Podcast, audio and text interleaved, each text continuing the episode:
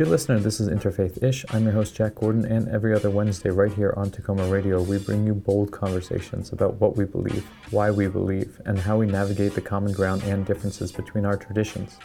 Dear listener, this week we're getting ready to go back to school with Brett Krutzsch and Zachary Davis, two terrific religion scholars who discuss what's going well or not with religious literacy in higher education and how institutions are creating digital education tools to respond to our current crisis. Have a listen. So we are recording. We're all here. Brett's stuck in the closet. Not a place I wanted to go back to. Oh, God. The jokes just write themselves. So with me today is is Doctor Brett Krutzsch, a scholar of religion and L G B T Q history at the Center for Religion and Media at New York University. He's also the editor of the online magazine and podcast, The Revealer. And also with us is Zachary Davis, who's president of the audio platform Lyceum and creator of the Ministry of Ideas podcast. Thank you both for joining me. Thank you. It's a pleasure. So, Zach, you're usually based in the Boston area, but you're you're escaping Boston's punishing summer sweat out in Utah, right? That's right. Um, I grew up uh, in my early years in the South uh, when my dad was in medical school, but then we moved to Saint George, Utah, which is in the southwest corner of mm. um, the American desert. Um, ninety-nine percent Mormon. Uh, ninety-nine percent white, um, and um, I was in Utah all the way through undergrad. I went to Brigham Young University um, and graduated in two thousand nine, and um, then I moved to Washington, D C. I fell in love with a Ukrainian girl. We moved to Kiev so I could learn Russian, um, and then oh, wow. we moved to Boston in two thousand twelve, and we've been there ever since. Mm-hmm. And so you're back home. Visiting yes, family. Yes, we um, getting a little bit more space. I have three young children, um, and and city life is very hard with three young children in quarantine. So we decided right. to flee to the Rockies um, and have some more space, family help, and uh, lots of nature. How's it going so far? Are they loving it, being with the grandparents and everything? They love it. There's pools everywhere. There's cousins. Uh, there's lots and lots of sugar because Mormons don't drink, and they compensate by eating too much sugar.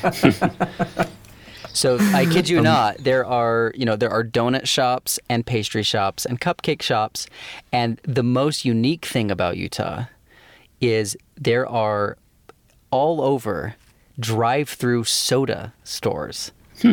Um, no, there's not. Yeah, it's called there. There's a there's a, a, a really intense rivalry between Swig and So Delicious. And you go to and these drive-throughs. And this is all caffeine-free?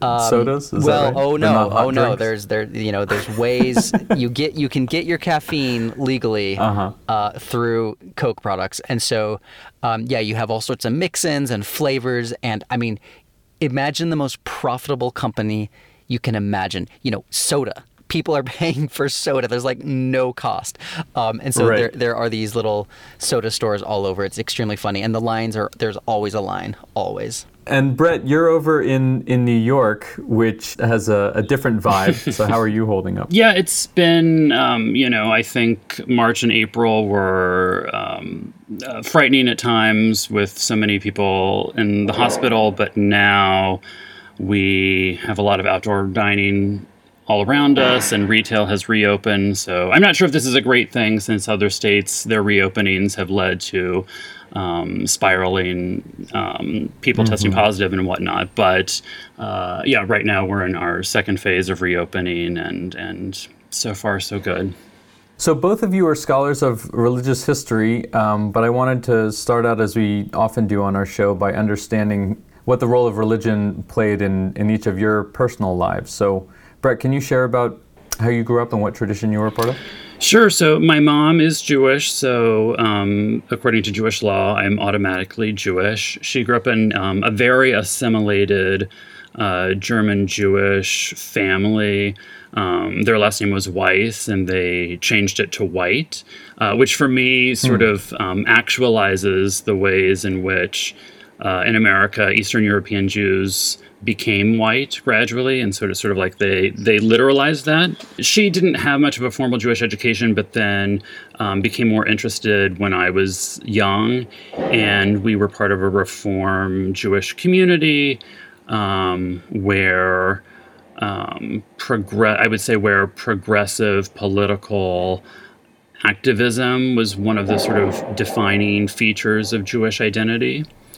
Um, mm. and, uh, so, and then now I, um, for me, for much of my adult life, religion, uh, my religious observance is primarily connected to food rather than religious services. So my husband, yep. uh, was raised Christian. Um, and so we do blended things in our home, but most of what we do, you know, during the pandemic, we've had Shabbat dinner every Friday night and over mm. Zoom with other people. And you know, prior to the pandemic, we would host large Passover seders with lots of people. So that's really the direction that my sort of personal involvement with my Jewish identity has taken, is largely sort of, I think of it as becoming a scholar was sort of shaped in some ways by um, uh, my sense of Jewishness, um, my sort of progressive political involvement, and then in terms of like actual ritual observance, it's largely home-based and food-based. And Zachary, aside from mainlining uh, Coca-Cola products, are there are there food traditions in the Latter-day Saint community that you adhered to? Yeah, we so we have a health code called the Word of Wisdom, um, mm-hmm. and it was initially a recommendation, um, and then eventually it became codified and enforced as the dividing line between devout Mormons and um, lax or rebellious Mormons. And the Word of Wisdom um, has a number of pieces to it. Most famously, it prohibits hot drinks, so coffee and tea, um, hence the need for caffeine through other ways. Um, and um, it also prohibits alcohol, tobacco, drugs. Um, and curiously, it was actually very progressive Um, for its time about meat. It, you know, it says eat meat mm. very sparingly. Um, mm-hmm. And what's funny, of course, is that all Mormons, you know, well, the devout ones are extremely strict about no alcohol, no coffee, but, you know, they'll eat meat for every meal, and it's not considered um, against the Word of Wisdom. So it, mm. it kind of shows how, like, like, for rules to work, they have to either be, like, black or white. Like, if they had said no meat, Mormons would be vegetarian. Um, but by saying mm. sparingly, you know, well, you know, I didn't have it for breakfast, so I guess I can have it for that's dinner. Fair. That's fair. Only two and a half meals a day. um, so what what were the ways in which you connected with the Latter-day Saint tradition in your household growing up? We went to church, you know, every single Sunday of my life. Like, never missed a Sunday. Um, mm. and, and Mormons really are kind of like all in or not. Like, it tends to be like you're either really, really active or like, you know, you're totally lapsed. Um, so church church service is one. Um, the other ways are you have like scripture study. So a big emphasis on reading the scriptures.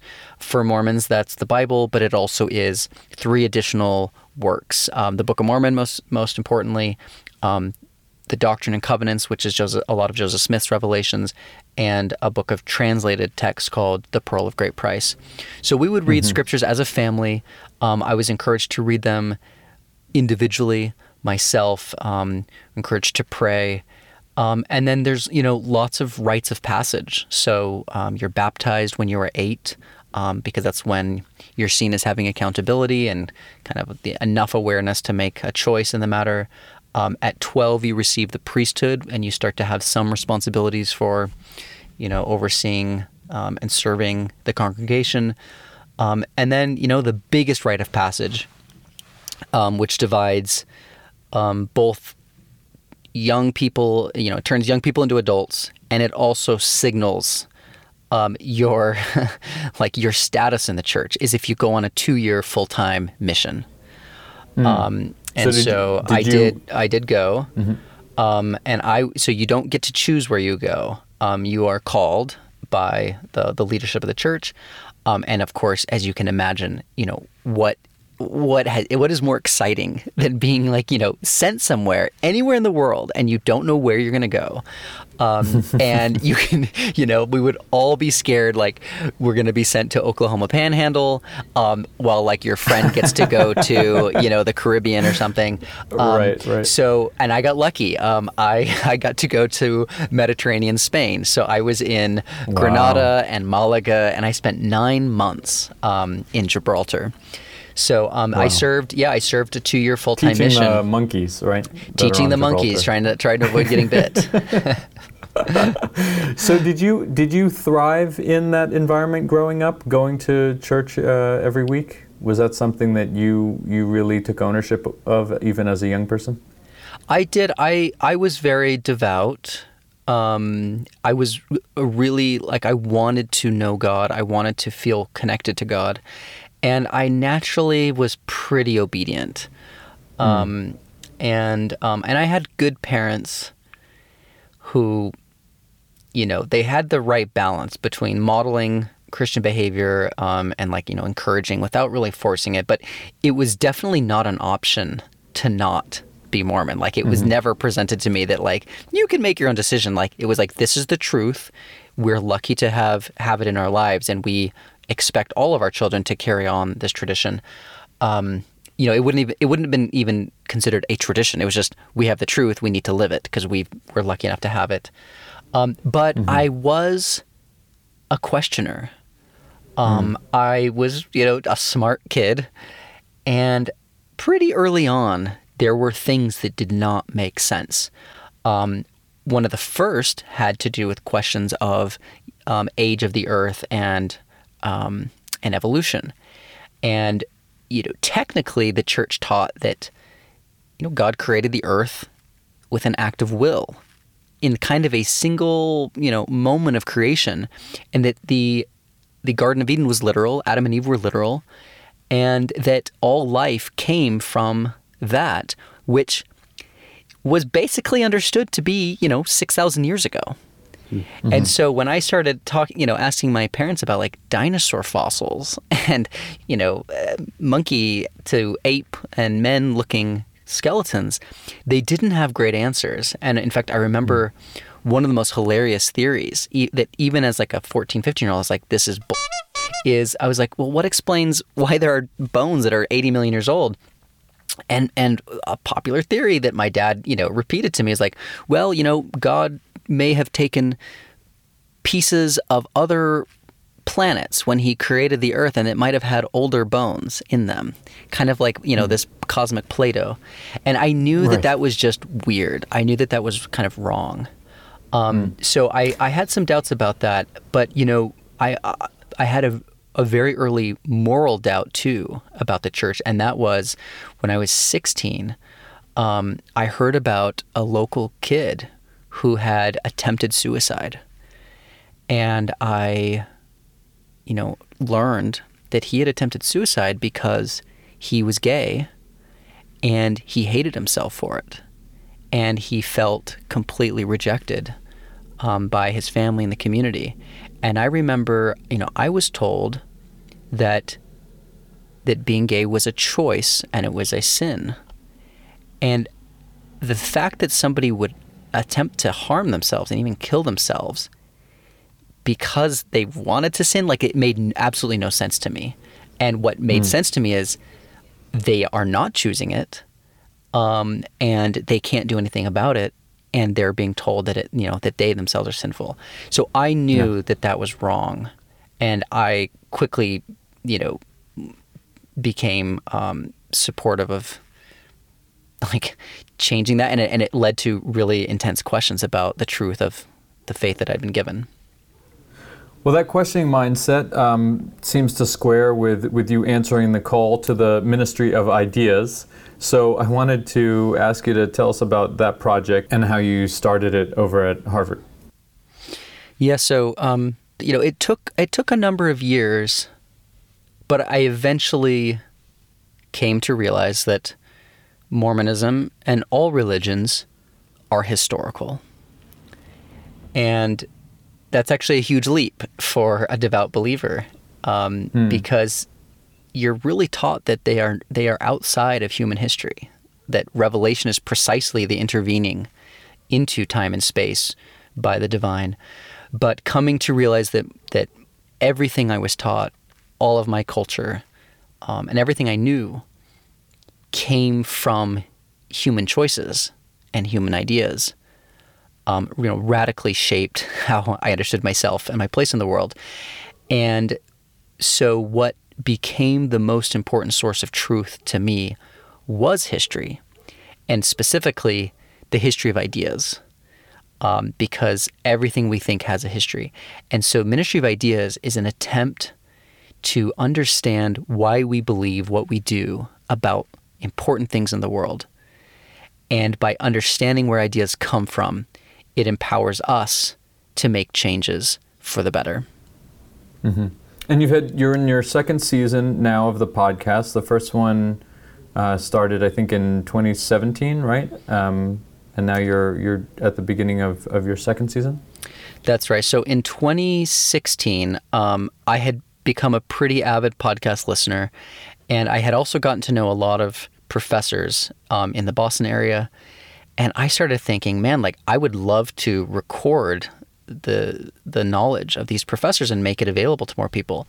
So um, I approached the Boston Globe and said, hey, what if what if we do a new show? Um, and uh, you know, it's kind of about popular philosophy and history, and they were they were interested. So um, I didn't know what I was doing with audio, but I found some collaborators, and we hmm. we we we made a first season. Um, And it was fantastic. So we did um, episodes on, on race, on Trump and humor, um, on cannibalism, um, on all sorts of things that, you know, were basically audio essays.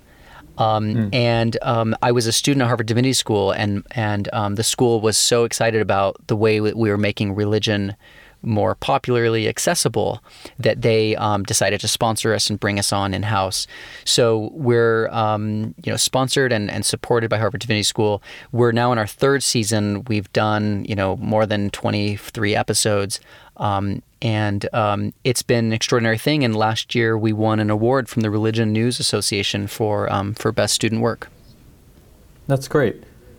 Brett, turning to you, um, this this intersection between religion and media is really at the crux of what you're doing at, at N Y U. Tell us a little bit about the goals of, of your center and the work that you're doing now. Sure. So I'm at the Center for Religion and Media at N Y U. It was founded in two thousand three as one of Pew Charitable Trusts' ten centers of excellence. So they gave quite a bit of money under the condition that N Y U would match that and set up an endowment. So, um, you know, all universities have endowments, but then our center has a separate endowment of its own, um, which has allowed us to do many great things. Um, and, uh, and the central project at the center is an online monthly magazine uh, called The Revealer that I'm the editor for. And the idea behind The Revealer um, is that it covers uh, stories about religion in more depth than you would find elsewhere. So our articles are written by scholars and um, and some by journalists and freelance writers. And so for scholars, it provides an opportunity to share their expertise with the public. And then for journalists and freelancers, it allows them to go deeper than they would often be able to in their regular publications. And so um, mm-hmm. our readers, you know, really do want historical context and nuance. And then March of this year, to complement the online publication, we launched the Revealer podcast and do a monthly episode that um, features one of the writers for The Revealer. Um, and so we published a new episode yesterday that was on um, Hasidic Jews who lead double lives. That's based on an article that we're running about Hasidic Jews who, um, you know, privately no longer believe what they're tradition teaches, but who publicly remain committed to Hasidic Judaism. And um, before that, we've looked at things like AIDS in the Catholic Church and yoga and emotional well-being. So um, a range of topics um, that we want to bring sort of, you know, the top people in each field and and let them share their expertise with a broad public audience of people who are interested in how religion influences society. So on that subject, as you're engaging with young people at the university, are there ways in which you see them creating meaning in religious spaces or even secular spaces like social media? So I would say it may be because of my particular focus in what I teach. You know, I focus on religion and U S politics and religion and L G B T Q mm-hmm. issues. So I tend to attract students who are a bit vocally concerned, I would say, about the influence of religion in American life. And if mm. anything, what I end up doing more is showing them that religion is not just of the sort of white conservative or white evangelical um, version that often gets more media attention than other forms of religion. So I'm always struck by when students in my classes, you know, read um, uh, King's Letter from Birmingham Jail, which most of them have read in high school, but had never looked at it through the lens of the ways in which that letter and, and much of the Black Civil Rights Movement was uh, framed by religion, you know, was organized in Black churches. And so what I witness and deal with more often is, is students who either um, had personal negative experiences with religious education growing up, or they're quite concerned about the role of religion in limiting women's reproductive choices, or, you know, limiting um, uh, sort of equality for people who care about queer issues and race issues. And so a lot of what mm-hmm. I do is both, you know, helping them understand the history of how those things came to be, but also showing that religion in American life is actually much more than that, and that we might possibly be giving um, conservative forms of religion more power Um, by the disproportionate focus on those aspects of religion. Hmm.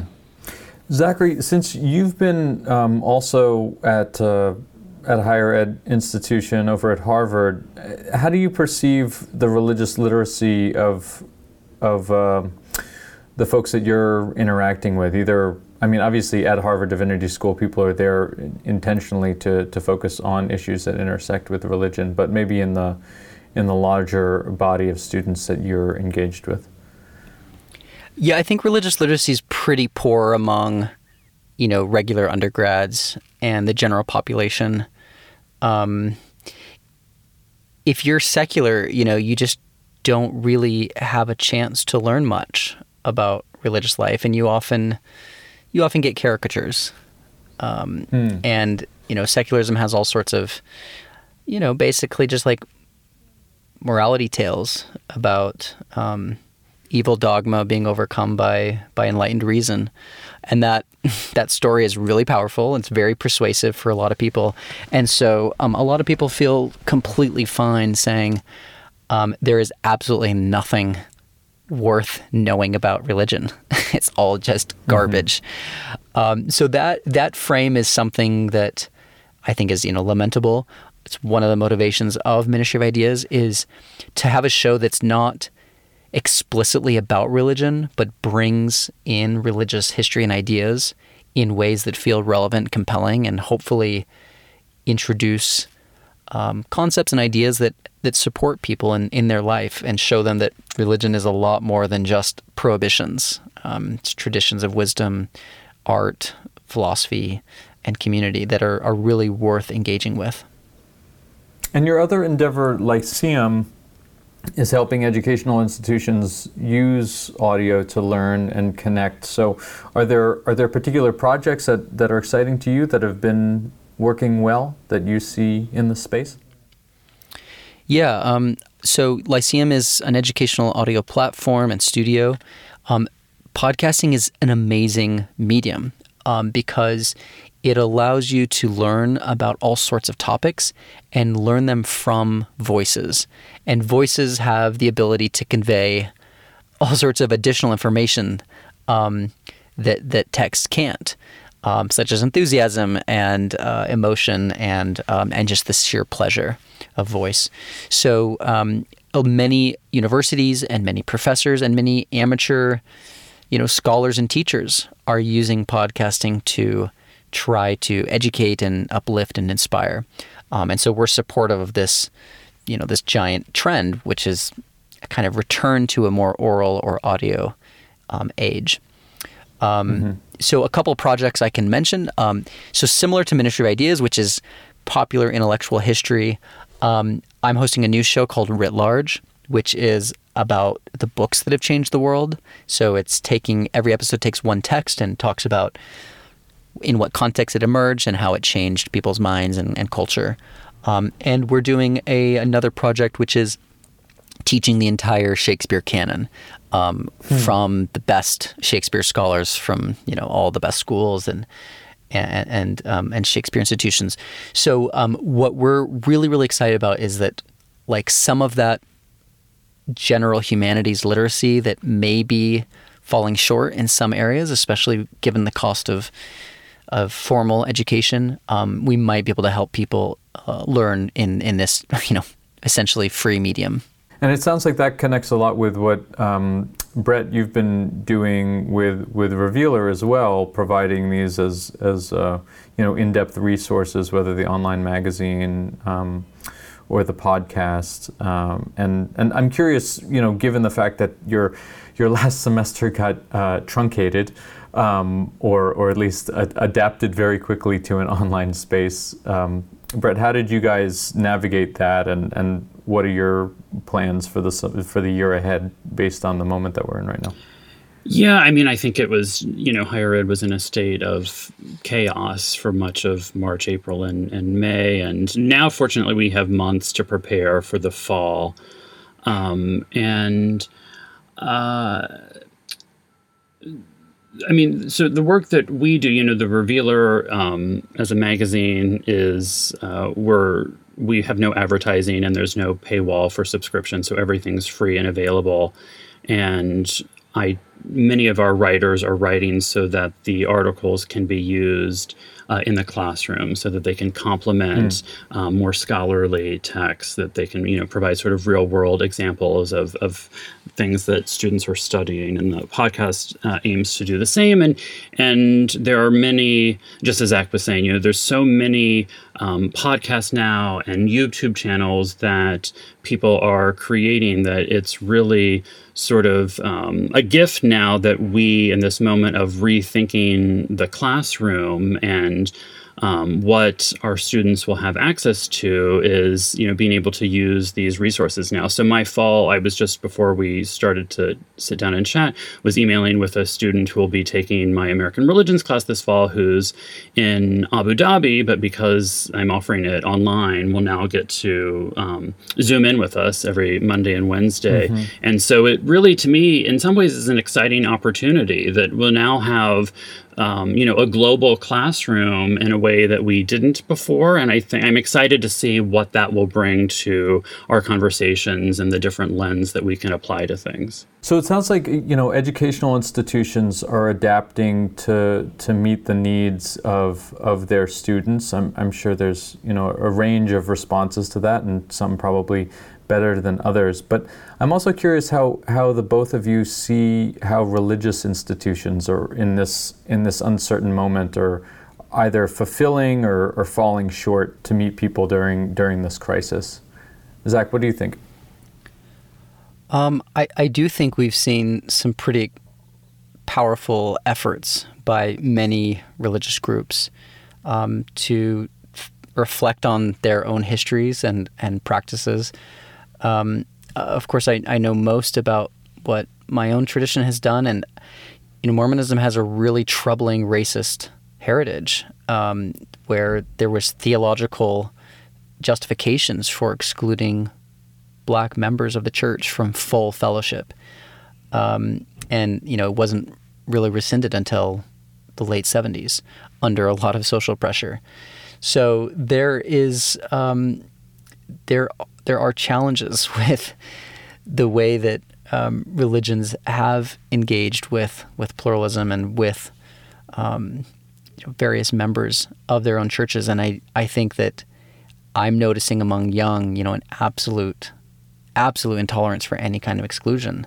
Um, and mm. I think that those are going to reverberate as these cohorts get older um, and enter leadership positions. So do you, as somebody who takes the view that, that, as you said before, these traditions are historical, um, that is your feeling that even the the Mormon institution, which is, you know, considered by believers to be divinely guided, divinely ordained, right? Um, that it is an evolving institution in terms of its its perspective on these on these to- social topics?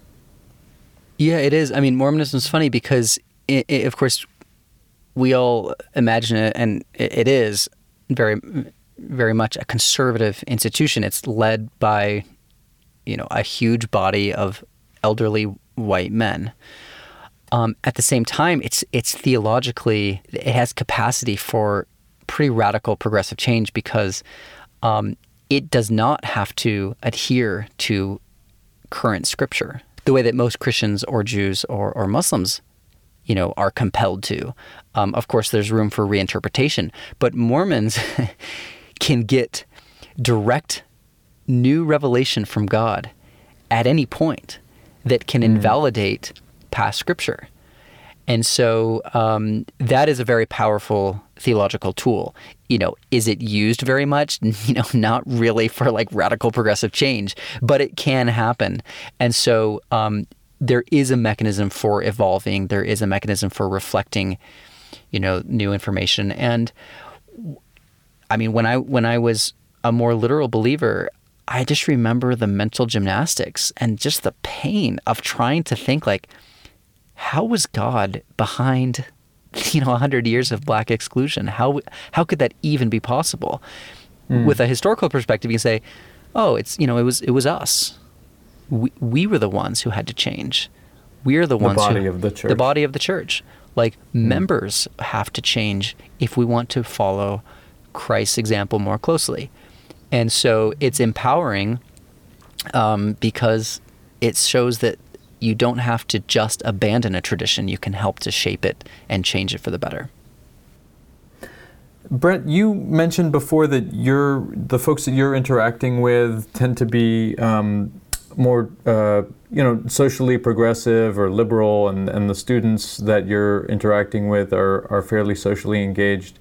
I'm curious how how you see this question also of, of um, the role of religious institutions and and the fo- how the folks in your circle um, perceive their influence um, in this moment.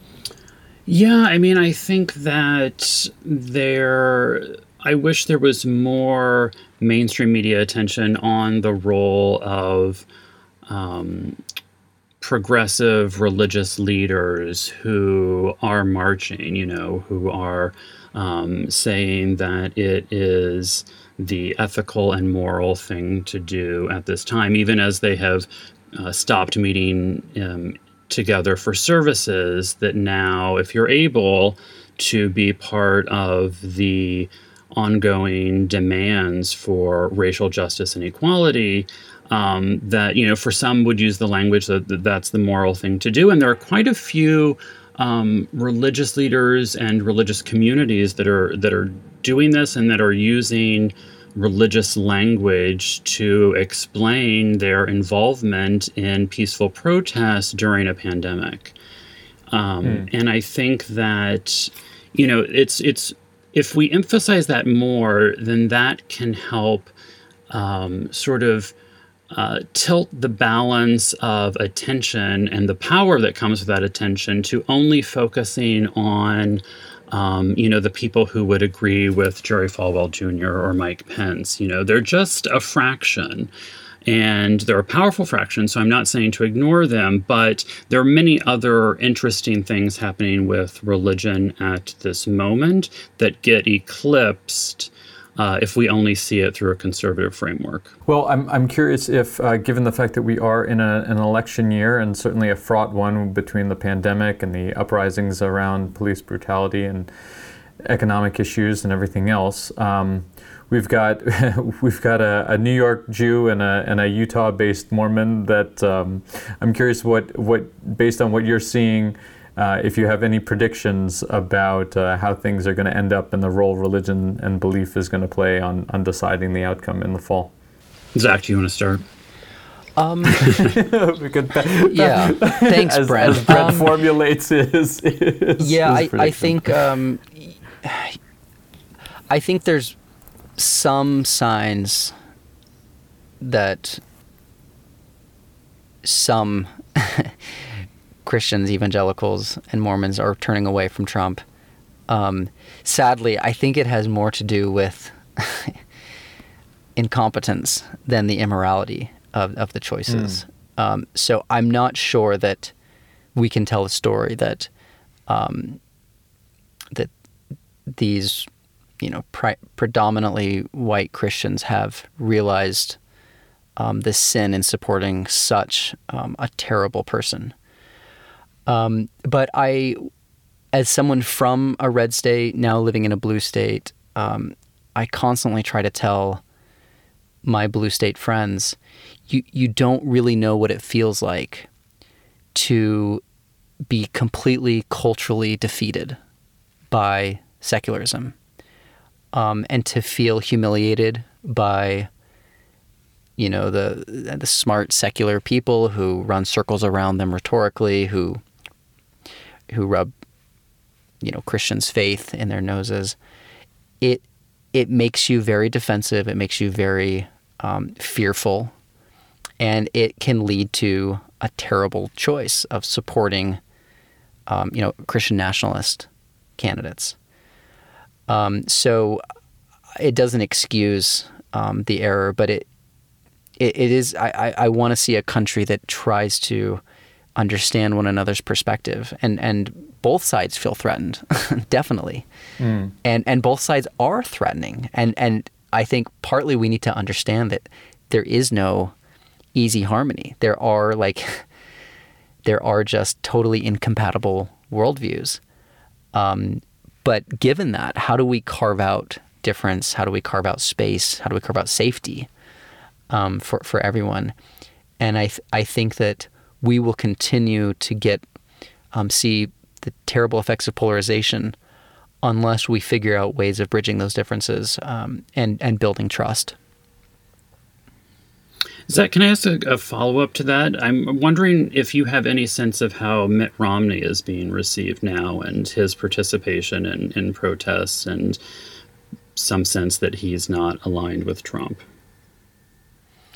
Yeah, I mean, would that all Mormons and all, you know, Christians um, or right-leaning Christians would be more like Mitt Romney, um, who, you know, basically was a never-Trumper, um, although, you know, was at one time willing to take a position.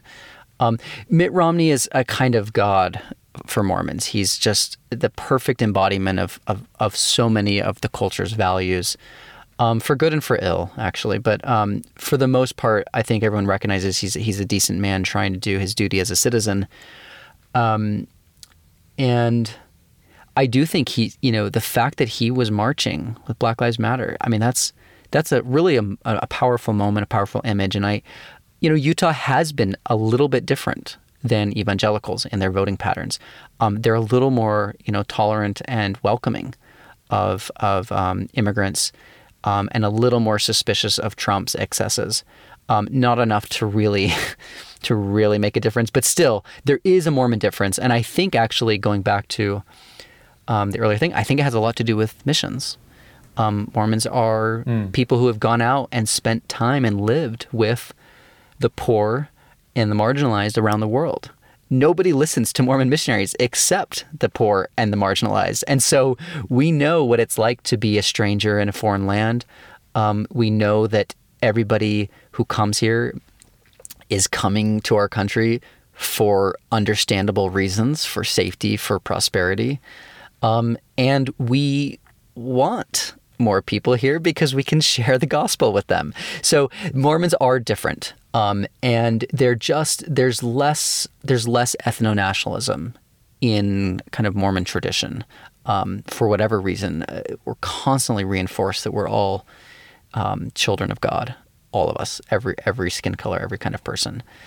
Um, and that ideal is pretty powerful.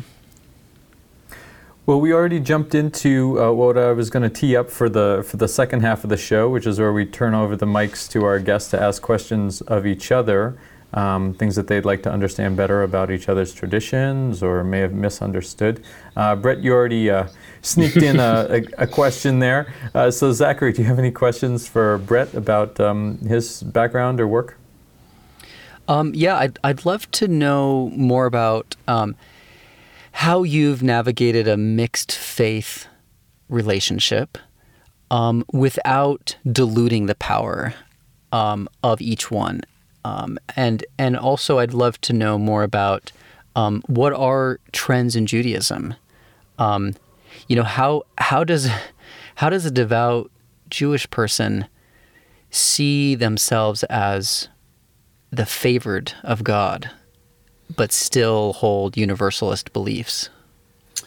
Sure. Um, let's see. I will. I'll answer them in the order in which you you asked them. So the navigating an an inter uh, faith relationship. So my husband grew up Christian in a um, a Protestant, conservative Protestant family, and uh, so he. I don't know if he would still identify as Christian, but he certainly, that's the tradition that he was raised in. And, and, and, and, and for many years, that's where I think he felt most comfortable as a queer kid in rural Michigan, you know, like the pageants and the performances and the choir. It's, there's something about the liminal spaces of those um, churches where I think queer kids feel safer there than maybe at their, their, their schools. Um, and, uh, but then, you know, the process of coming out and that community telling him that that was unacceptable took a toll. So I think he now as an adult, I don't want to necessarily put words in his mouth, but my impression is that he feels a bit more comfortable in Jewish spaces and among Jews who, um, didn't wrestle with Um, acceptance of of gays in quite the same way, or at least it predates our coming out time period. So, um, you know, um, the more liberal versions of Judaism were ordaining gay and lesbian rabbis in the ni- in the late nineteen eighties, early nineteen nineties, and and, and the Reform movement was performing uh, same-sex commitment ceremonies um, by two thousand, which was earlier than almost all religious denominations in the United States. Um, so in terms of navigating things, um, there was a time where he occasionally wanted me to join him at a liberal Episcopal church, and I went, but I do think it's it's in some ways easier for in a Christian-Jewish interfaith relationship, from my perspective, it's easier for a Christian to do Jewish things than the other way around because, um, you know, in a Jewish religious service, there will be mention of God, and it's the same God. But then in a Christian service, once there's mention of Jesus, then, for me anyway, then a wall sort of goes up because now that's not something that I'm all that interested in. Um, in terms of my personal anything. And so we actually, in terms of the balance, we do far more Jewish things than Christian things other than celebrating Christmas in terms of putting up a tree and exchanging gifts. Um, but, you know, one year when Easter overlapped with Passover, we hosted a Passover Seder, and then afterwards um, we all decorated Easter eggs. But I have to tell you, the Jews who had never decorated Easter eggs were very unimpressed. After all these years of wondering how exciting that could be, it was sort of a big letdown to everyone at the table that that was all it was. Um And then the, you say, I only got a plastic ring in this thing when I open it up. What? Right, right. I could have gotten this at the dollar exactly. store. Exactly. Um, and the second question. So the second question is interesting in that um, it is. I guess it sort of assumes that many Jews in the twenty-first century think of themselves as chosen and part of a covenant with God. And I think outside of non-Orthodox Jews in America, most Uh, so the vast majority of American Jews would not use the language that you use. So, um, you know, I had a rabbi that said to be a good Jew, you need to believe in one God or fewer, meaning that, um, you know, belief is not central to Jewish identity. And so according to like the Pew studies, Um, at least forty percent of American Jews either doubt or deny the existence of God, um, but that doesn't mean they stop identifying as Jewish because belief isn't central. So, you know, you can think of like Bernie Sanders or someone who he's not relinquished his Jewish identity, but his belief in God certainly is not um, present in the way in which he experiences his Jewishness. And so I don't think that um, a lot of American Jews necessarily turn to um, traditional scripture as a way of guiding their life decisions or political involvement. So for Jews, the like secular religious binary is a false binary because so many Jews identify as secular Jews or as culturally Jewish.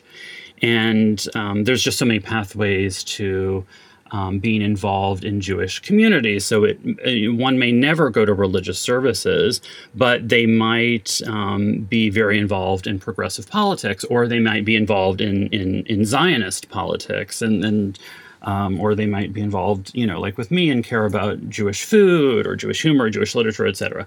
So because there's so many different ways in, uh, I certainly am not part of conversations that would think of, um, you know, chosenness as a way of then relating to others. In fact, the Reconstructionist movement has removed from all prayers uh, any sense of any any language of chosenness. The other um, liberal denominations, Reform and Conservative, have not gone that far, but the Reconstructionist movement has explicitly Um, excised from the liturgy any sense that Jews are a chosen people and set apart from the other peoples of the world.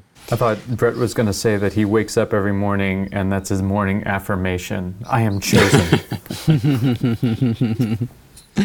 Well, I mean, I love, I think, I think that, I think that the teaching in a way is beautiful in a way that I can imagine it being interpreted, which is, you know, not that we're chosen because we're better, we're chosen and we have a responsibility to bless the lives of everyone. And, you know, I've I've heard the idea that, you know, a core Jewish teaching is to heal the world. Mm-hmm. Um, and, and that phrase actually has come up in my mind a few times in the past few weeks just because it does feel like our world is broken, um, that there's so many different fissures that need to be he- closed and healed, um, and that, you know, there's just powerful resources within uh, Jewish scripture and teaching and, and community that can strengthen one's resolve to, to serve others. Um, that I think, you know, is is certainly inspiring as as an outside observer. Yeah, I think one of the things, I mean, a, a current sort of moment of reckoning right now among progressive Jews is that many see themselves as um, having been fighting for racial equality for many years. But what has certainly been a prominent um, issue on uh, on Jewish Twitter right now is um, many Black Jews saying, like, great that you've marched and given money and done this and that and the other, but we are constantly marginalized in these predominantly white Jewish spaces, and people don't believe that we're Jewish. And um, and so I think a lot of Jewish institutions right now um, are trying to work at how they have been Um, have presented themselves ostensibly as um, good on issues of racial equality, but actually haven't done well by members of the Jewish community who aren't white. Is that conversation happening in the um, L D S spaces that you're a part of, Zachary, as well?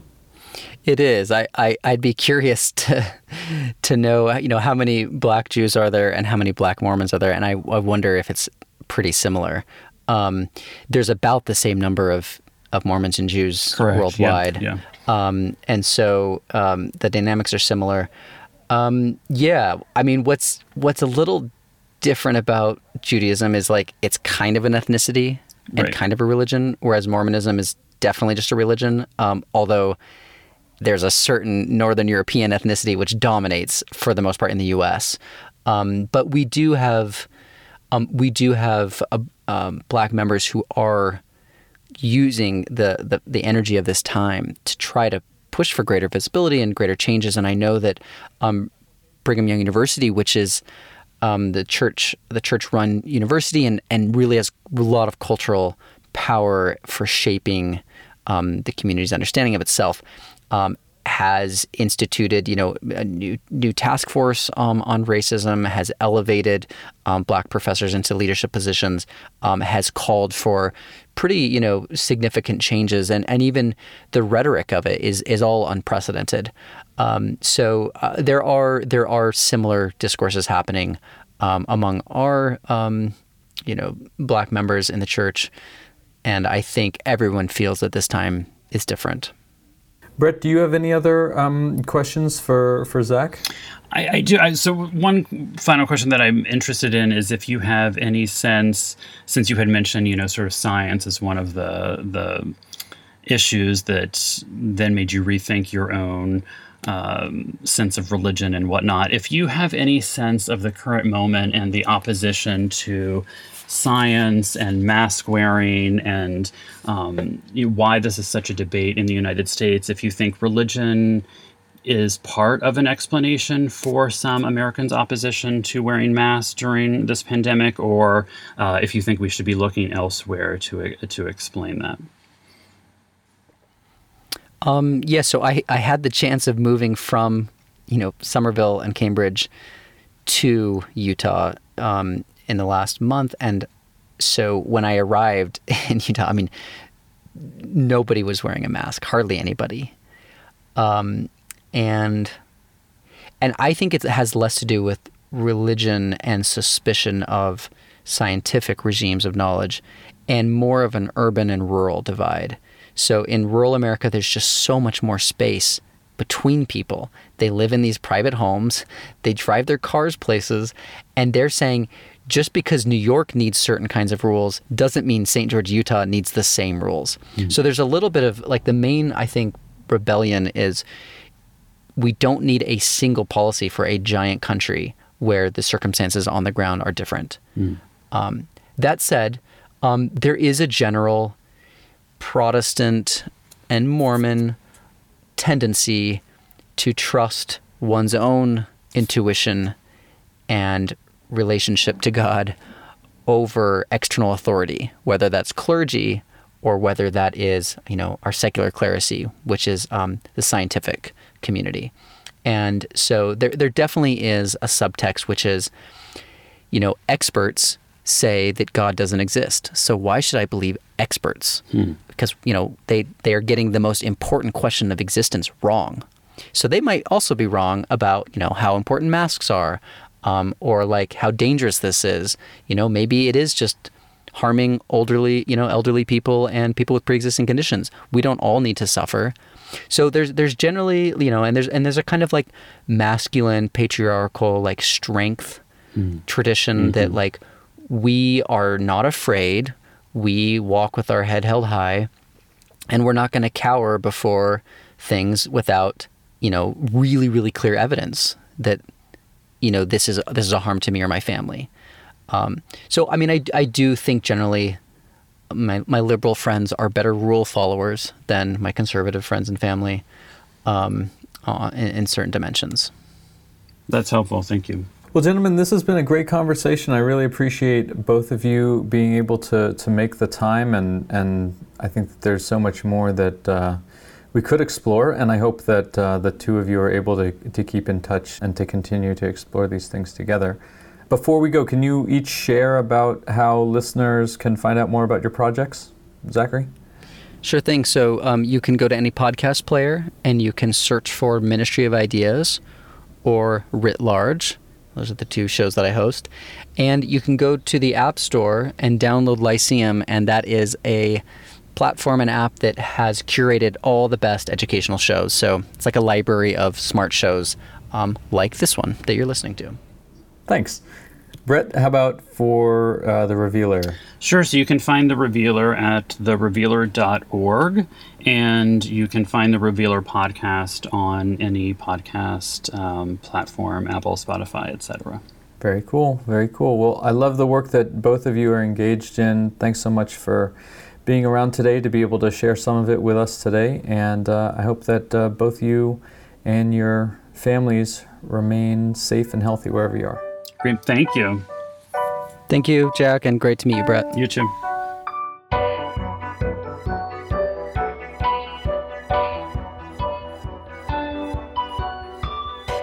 Dear listener, that's a wrap on this week's Interfaith-ish. Thanks again to Brett and Zach for sharing all their insights. Be sure to check out The Revealer, Ministry of Ideas, and Lyceum, so you're already the smartest kid in class when school's back in session. As always, I want to give a shout out to my fellow Interfaith Istronauts, Miranda Hofmeyer and Sue Katz-Miller, and our musical maestro, Jeff Philosopher. And of course, thank you, dear listener, for spending your hour with us. You can find our entire back catalog of Interfaith-ish episodes wherever you find and enjoy podcasts. Follow us on social media at Interfaith-ish. You can see these cool animated illustrations that our friend Tom Codd has been doing for each episode.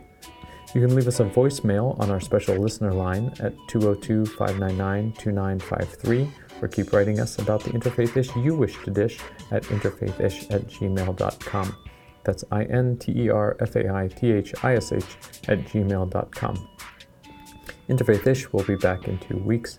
Until then, keep it locked to W O W D ninety-four point three F M for great music and programs, seven days a week, streaming online at tacoma radio dot org.